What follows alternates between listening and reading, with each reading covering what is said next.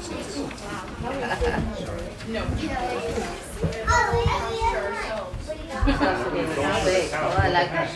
Look at those cute little armrests. Okay, I think Hannah and Musson might be coming, but I'm gonna go to this started. Okay. Good morning, everyone. Hope you had a good fourth. If you want to stand with me, we'll do the call to worship. We're going to try to be a little more. Okay. Um, the call to worship this morning comes from Isaiah 44.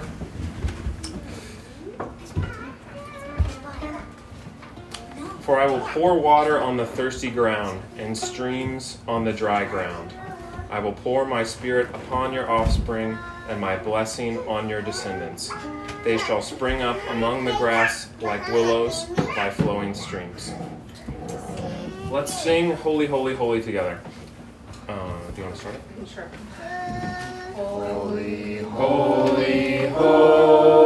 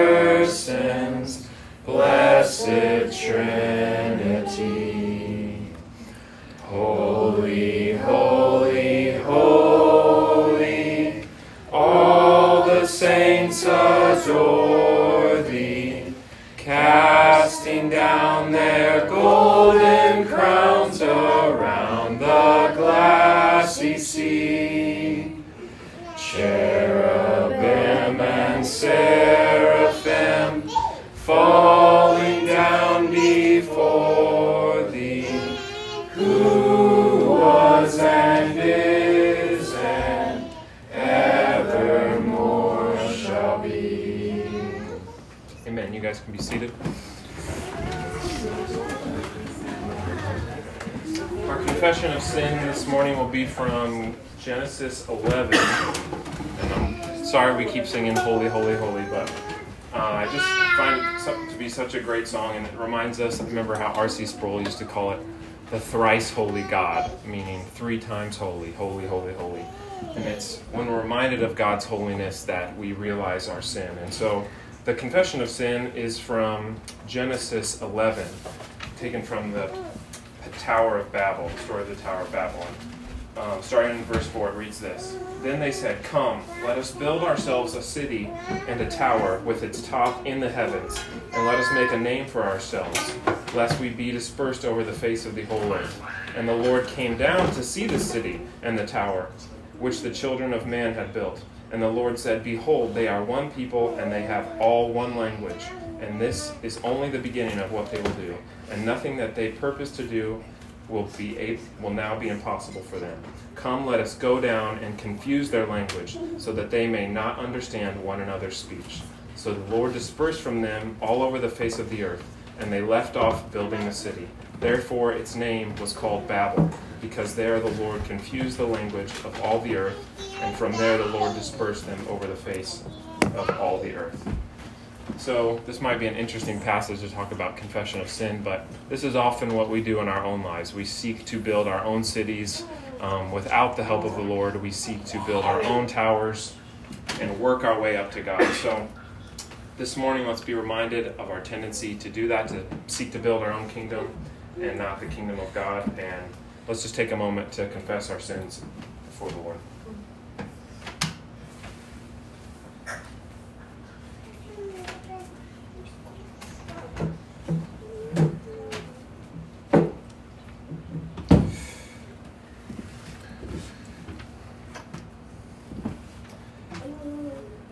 Amen. Um, now let us sing number one in your hymnal, Before the Throne.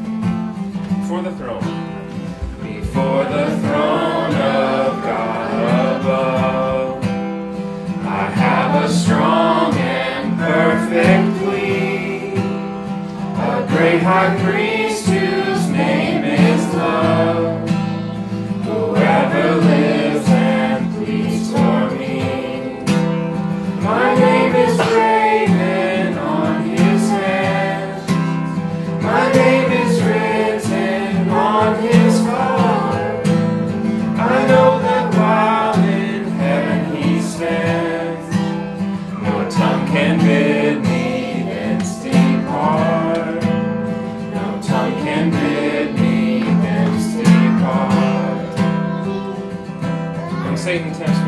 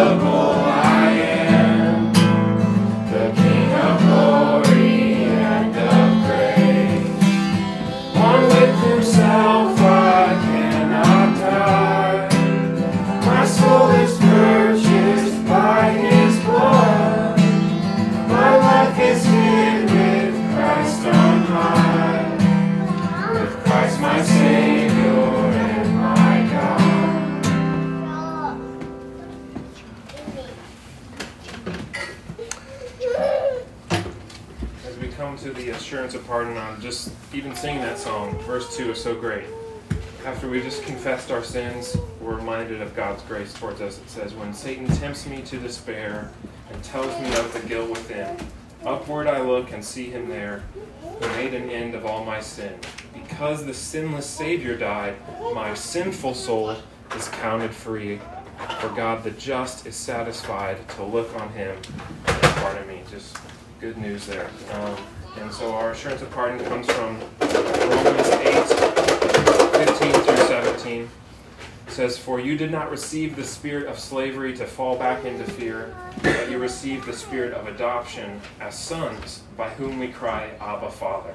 The Spirit Himself bears witness with our spirit that we are children of God, and if children, then heirs, heirs of God, and fellow heirs with Christ.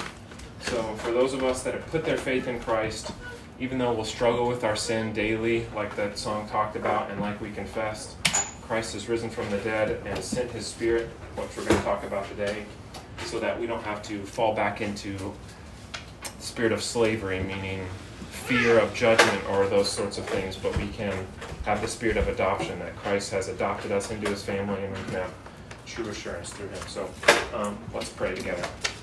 Dear Lord, we thank you for your holiness. We thank you that you are holy, um, but that means bad news for sinners like us. And so we come this morning confessing our sins before you, acknowledging our guilt and our shame, but in the same breath looking to Christ, looking to the cross, and looking to your Spirit um, for help, assurance, and um, deliverance from our sin. And we trust in that this morning. Would you give us strength to hear your word and, um, and obey Lord? In your name we pray. Amen.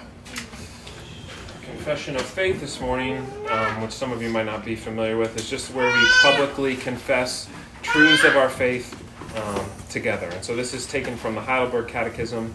And since we're talking about Pentecost today, I thought it'd be good to um, do question 53, which, or maybe it's question 60. Sorry, typo there. Question 60 is we're gonna. Would you say these uh, the answer with me? We're gonna be answering the question: What do you believe concerning the Holy Spirit? First, that the Spirit, with the Father and the Son, is eternal God. Second, that the Spirit is given also to me, so that through true faith He makes me share in Christ and all his benefits, comforts me, and will remain with me forever. So if you want to turn in your Bibles with me to Acts 2, some of you that were here last week, we kind of started looking at the book of Acts. And last week we looked at a couple things Christ commissioning the disciples, and then we specifically looked at the ascension. And we tried to talk about the book of Acts in total, that there's a lot of confusion around the book. It's often misunderstood. People try to use it as a debate book or um, to debate, you know, which mission style should we use, or, um, you know, are the gifts of the Spirit for today, or so we kind of use it. People use it as a debate book, or sometimes um, we use it to find um, just as a way to say moral stories. You know, Peter prayed a lot, you need to pray a lot, or Paul was confident, you need to be more confident. But we looked at how um, Luke begins the book of Acts saying that I dealt with all that Jesus began to do and teach, referencing the Gospel of Luke. And so we talked about how the Gospel of Luke is all that Jesus began to do and teach. And Acts is really just continuing that. Um, or you could say the book of Acts is what Jesus continues to do and teach from heaven um, by sending his Spirit. So we looked at the ascension last week, and we looked at specifically 1, uh, chapter 1, verse 8, where it talks about the disciples will receive power when the Holy Spirit comes upon them, and they will be my witnesses in Jerusalem, and Judea, Samaria, and to the ends of the earth. So today, just a, that's a brief review. So today we're going to look at Pentecost, or um, the sending of the Spirit, in chapter 2. And so there's a lot of confusion about Pentecost today, um, about what it means, what's its significance. Um, some even think that it needs it's an act that needs to be repeated um, regularly in the Christian life, if not weekly. And so this can lead to a lot of confusion and misunderstanding. So we're going to try to understand the significance of Pentecost, and from there, hopefully, better understand it and apply it. So I'm going to read um, verses 1 through 13, and then we'll pray and we'll, we'll look at the passage. So this is Acts chapter 2. When the day of Pentecost arrived, they were all together in one place. And suddenly there came from heaven a sound like a mighty rushing wind, and it filled the entire house where they were sitting. And divided tongues as of fire appeared to them and rested on each one of them. And they were all filled with the Holy Spirit and began to speak in other tongues as the Spirit gave them utterance. Now there were dwelling in Jerusalem Jews, devout men from every nation under heaven. And at this sound the multitude came together, and they were bewildered, because each one was hearing them speak in his own language. And they were amazed and astonished, saying, Are these not those who speaking Galileans? And how is it that we hear each of us in his own native language? Corinthian, um, yeah, Corinthians and Medes, the Elamites, residents of Mesopotamia, Judea, Cappadocia, Pontus, Asia, Phrygia, and um, Pamphylia, Egypt, and the parts of Libya belonging to Cyrene, and visitors from Rome, both Jews and proselytes, Cretians and Arabians. We hear them telling in our own tongues the mighty works of God, and all were amazed and perplexed, saying to one another, What does this mean? But others mocking said, They are filled with new wine. Let's pray.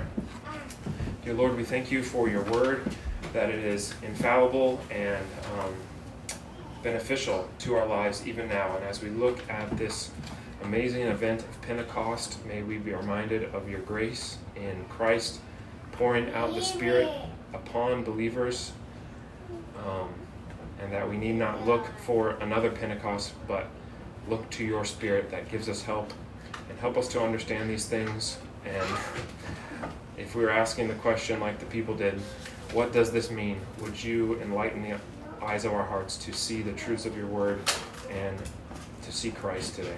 In your name we pray. Amen. So yeah, I was just thinking about that. Um, in verse 13, verse 12, these people are saying, "What does this mean?" And I feel like that's what a lot of us are asking today. What does this mean? So we're going to try to break it down into three parts. We'll see the Spirit gather, we'll see the Spirit fill, and we'll see the Spirit speak. Uh, so just a helpful little outline there. So at first we'll see the Spirit gather, and we see this in verse 1. It says, When the day of Pentecost arrived, they were all together in one place. So, not only did Christ tell the disciples to wait for him in Jerusalem, but there was also a festival going around. So, oftentimes when we say Pentecost, we think of this event, this kind of new covenant outpouring of the Spirit. But for Jews in that day, this was actually one of the three Jewish festivals. There were three yearly festivals. There was the Passover, there was the Pentecost or the Festival of Weeks, and there was the Festival of Booths. And so, whenever it said they were gathered on Pentecost, this was not celebrating this Christian holiday that was about to happen, not holiday, but this Christian event that was about to happen, but this Jewish festival. And so it's no accident that the, this outpouring of the Spirit happens on Pentecost, and we're going to try to look at that. Because you, if you remember, Jesus told the disciples to wait. And so some people might ask, why wait? You know, why not just pour out the Spirit right then?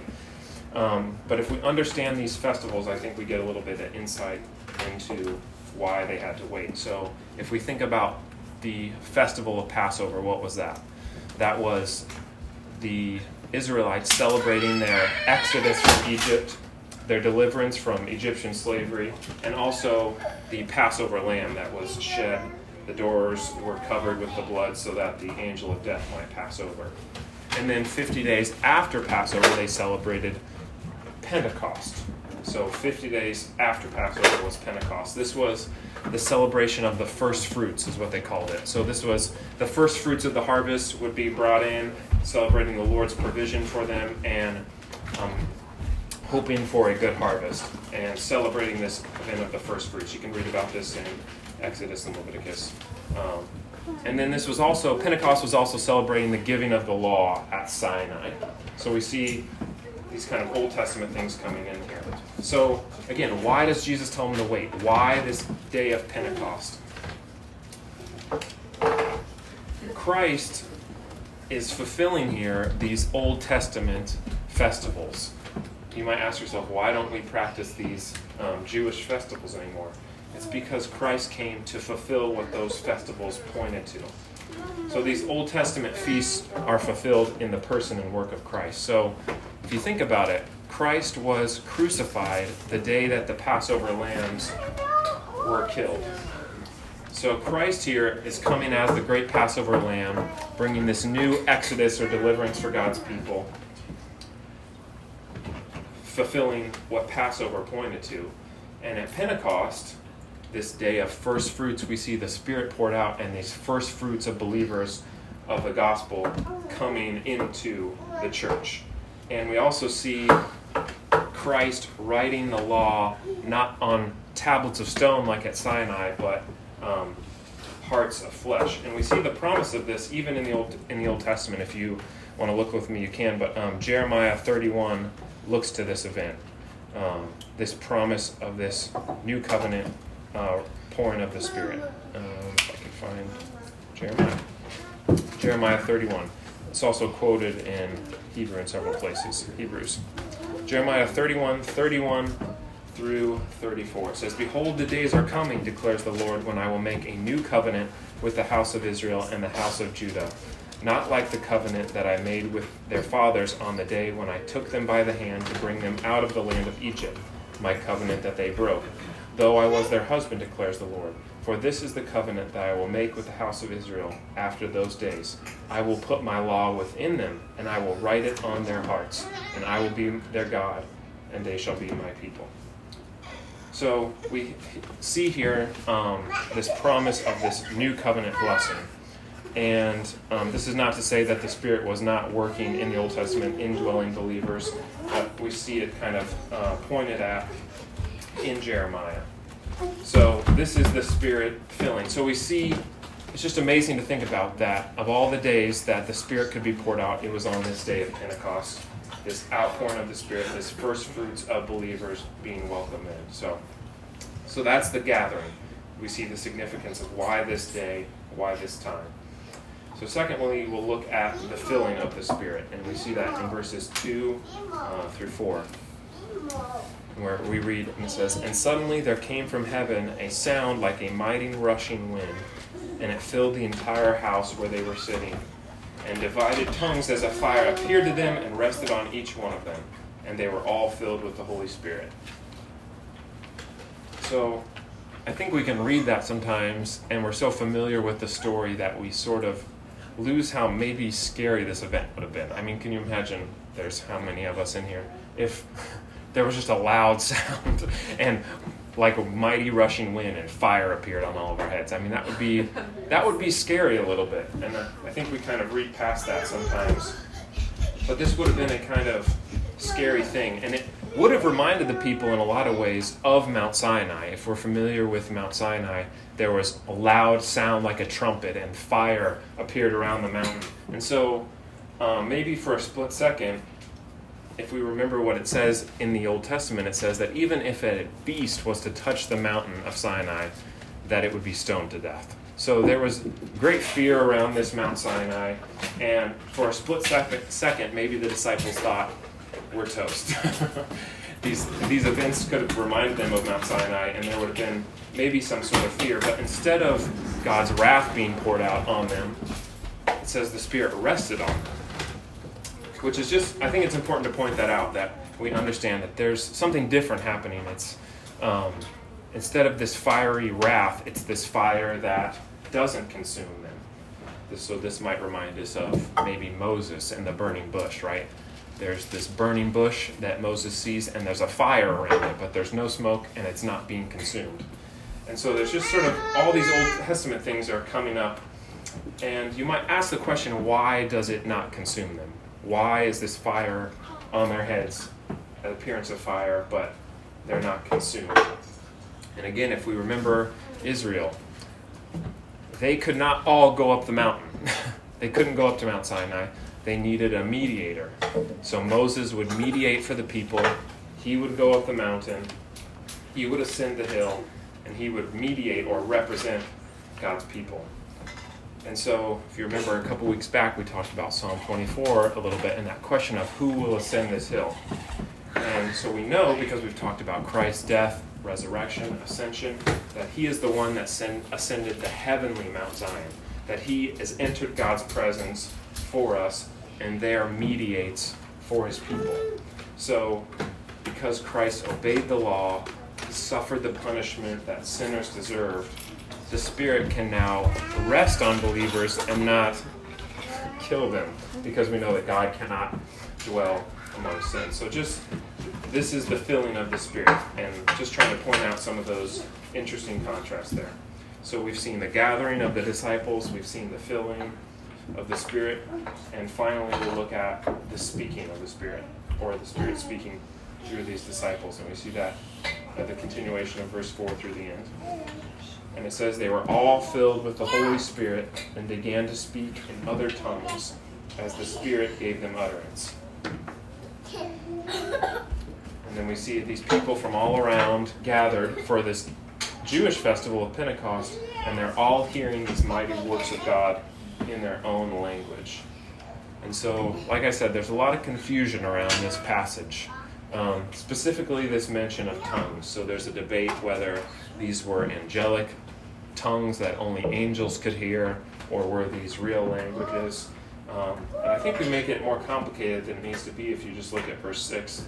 It says, At this sound, the multitude came together, and they were bewildered because they were hearing them speak in their own language. So, I think I'm confident to say that these are not angelic languages or gibberish, but this is real human discernible languages that the Spirit is giving the disciples the ability to speak without having learned it. That's why it's miraculous. So, now that we've established that, we kind of have to ask the question why languages? If you think about it, it's sort of interesting. Why, when the Spirit is poured out, why not um, miracles or, I mean, this is a miracle of sorts, but why specifically languages? Why all these people hearing this um, from all different nations? And if you remember our confession of sin this morning, we looked at Babel. And so, to put it kind of succinctly, Pentecost is a reversal of Babel.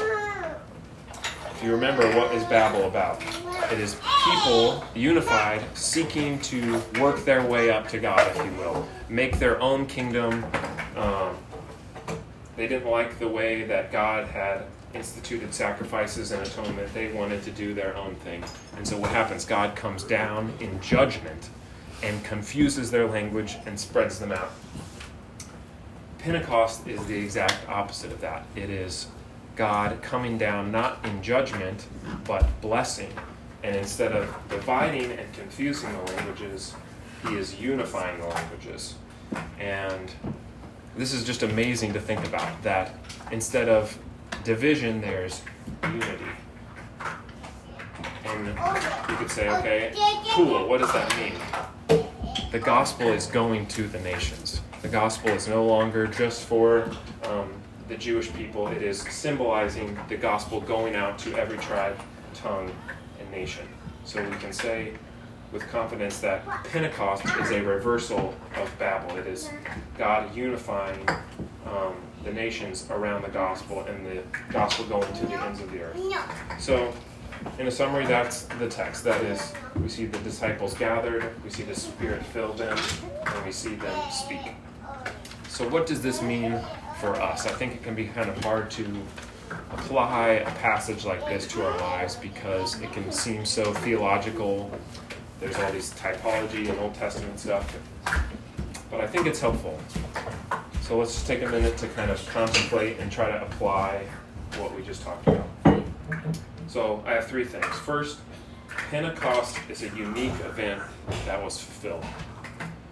And I think that this, for some of us, should give us rest in a sense because um, some of us grew up hearing that we need to have our own Pentecost, that we need to have one every week. Or if you don't, maybe you're not even a Christian. Maybe, um, or maybe they wouldn't say that, but you're at least a lower level Christian if you haven't experienced this baptism of the Spirit, if you will. But like we read in our catechism today, what is it? What do we believe concerning the Spirit? That the Spirit is given also to me, that through faith he makes me share in Christ in all his benefits. So we're confessing that at the cross, Christ accomplished redemption for believers, and the Spirit, upon conversion, applies the benefits that Christ won. So we don't need to wait for this second event to somehow reach this higher level of Christianity or communion with God. Um, we've achieved that through, I mean, Christ has achieved that through um, the effectual calling of the Spirit. So I think that that's helpful, and that helps us have rest and see the true work of the Spirit in the proclamation of the gospel and um, saving sinners.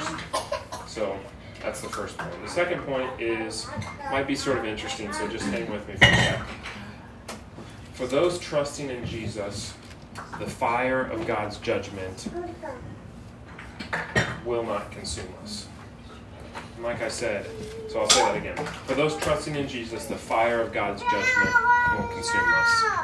And you might say, Kendall, what are you talking about? What does that mean? But like we talked about, that fiery judgment is awaiting all those that do not repent. that um, sort of what that mountain signified and all these things, that there is a judgment coming for those that do not trust in Christ. But we see here sort of a picture, this fire that does not consume. And so, because we have the Spirit, and places like Ephesians 1 talk about this down payment of the Spirit, this seal of our um, salvation, that we can trust that God's Spirit will rest, is resting on us and will save us, and we don't have to fear God's fiery judgment, but we can trust His Spirit will save us. So, just an interesting parallel there. And then finally, um, here we see Christ building His church at Pentecost. So Christ said in the Gospels, like we talked about last week, I will build my church, and the gates of hell won't prevail against it. And we see at Pentecost the outpouring of the Spirit and going to all nations and all peoples and all tongues. Um, so it's just amazing to think about this that Christ is building from Christ from heaven is building His church, the temple of God. And uh, I was just thinking of 1 Peter 2, where it says this And you yourselves, like living stones, are being built up as a spiritual house to be a holy priesthood to offer spiritual sacrifices acceptable to God through Jesus Christ. So we see that believers are now these living stones that are going to make up the temple of God, where spiritual sacrifices will be offered um, and spiritual worship will um, be given to God.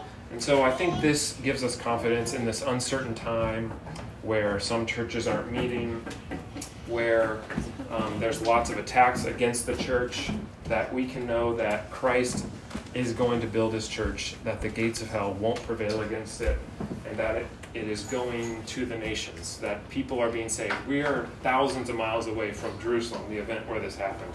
And we here in Decatur, Illinois, are proof that Christ keeps his word, that the gospel will go to the nations. And this should give us confidence um, in the simple preaching of the word, that it doesn't take smoke machines or all these sorts of things to um, save people, but it is the proclamation of the gospel to all people. So, um, yeah, just some good things to think about as we think about Pentecost. Hopefully, that's helpful. So, let's pray and we'll conclude our service. Dear Lord, we thank you for your word. We thank you for coming um, and sending your spirit at Pentecost. And we pray that you would open our eyes to see the truths of your word, that we would not look for another Pentecost, but we would look to the festival of booths, the end of the harvest, where all the elect will be gathered in, and we can um, rejoice with you at your second coming, knowing that you have fulfilled your word, that the gospel has gone to the nations.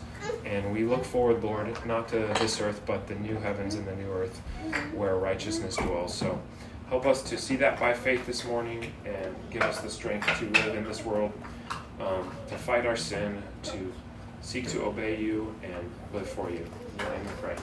Amen. Our final song will be Psalm 23. So, um, it's not too often that we sing psalms in church, um, which is sad because Paul calls us to sing psalms and hymns and spiritual songs. So, uh, if you look, you'll have Psalm 23. It's number seven. It should be on the back. And we'll sing it to the tune of Amazing Grace. So, um, just think, Amazing Grace, how sweet the sound that saved a wretch like me but we'll be singing Psalm 23. So we'll be singing God's Word, which is pretty great. And it might take a little bit of time, um, but just work with it. So, yeah.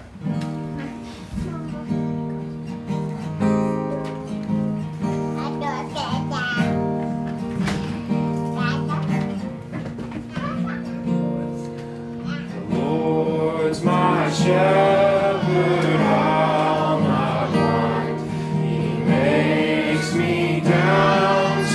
to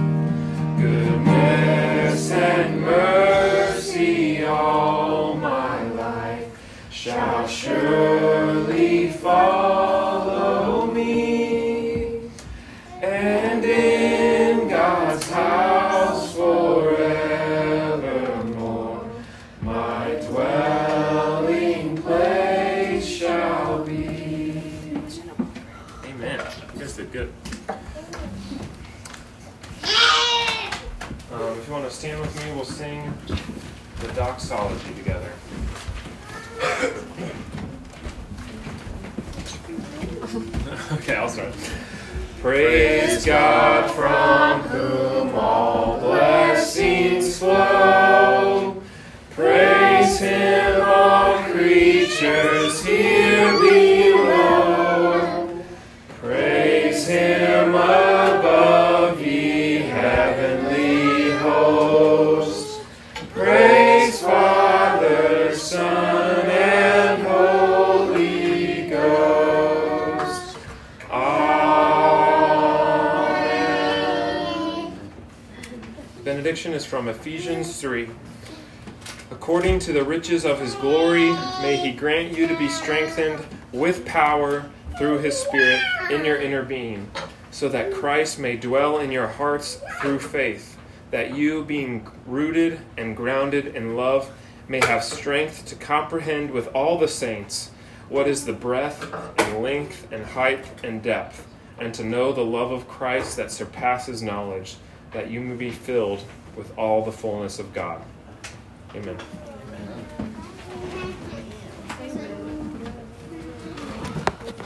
You guys can hang out as long as you want.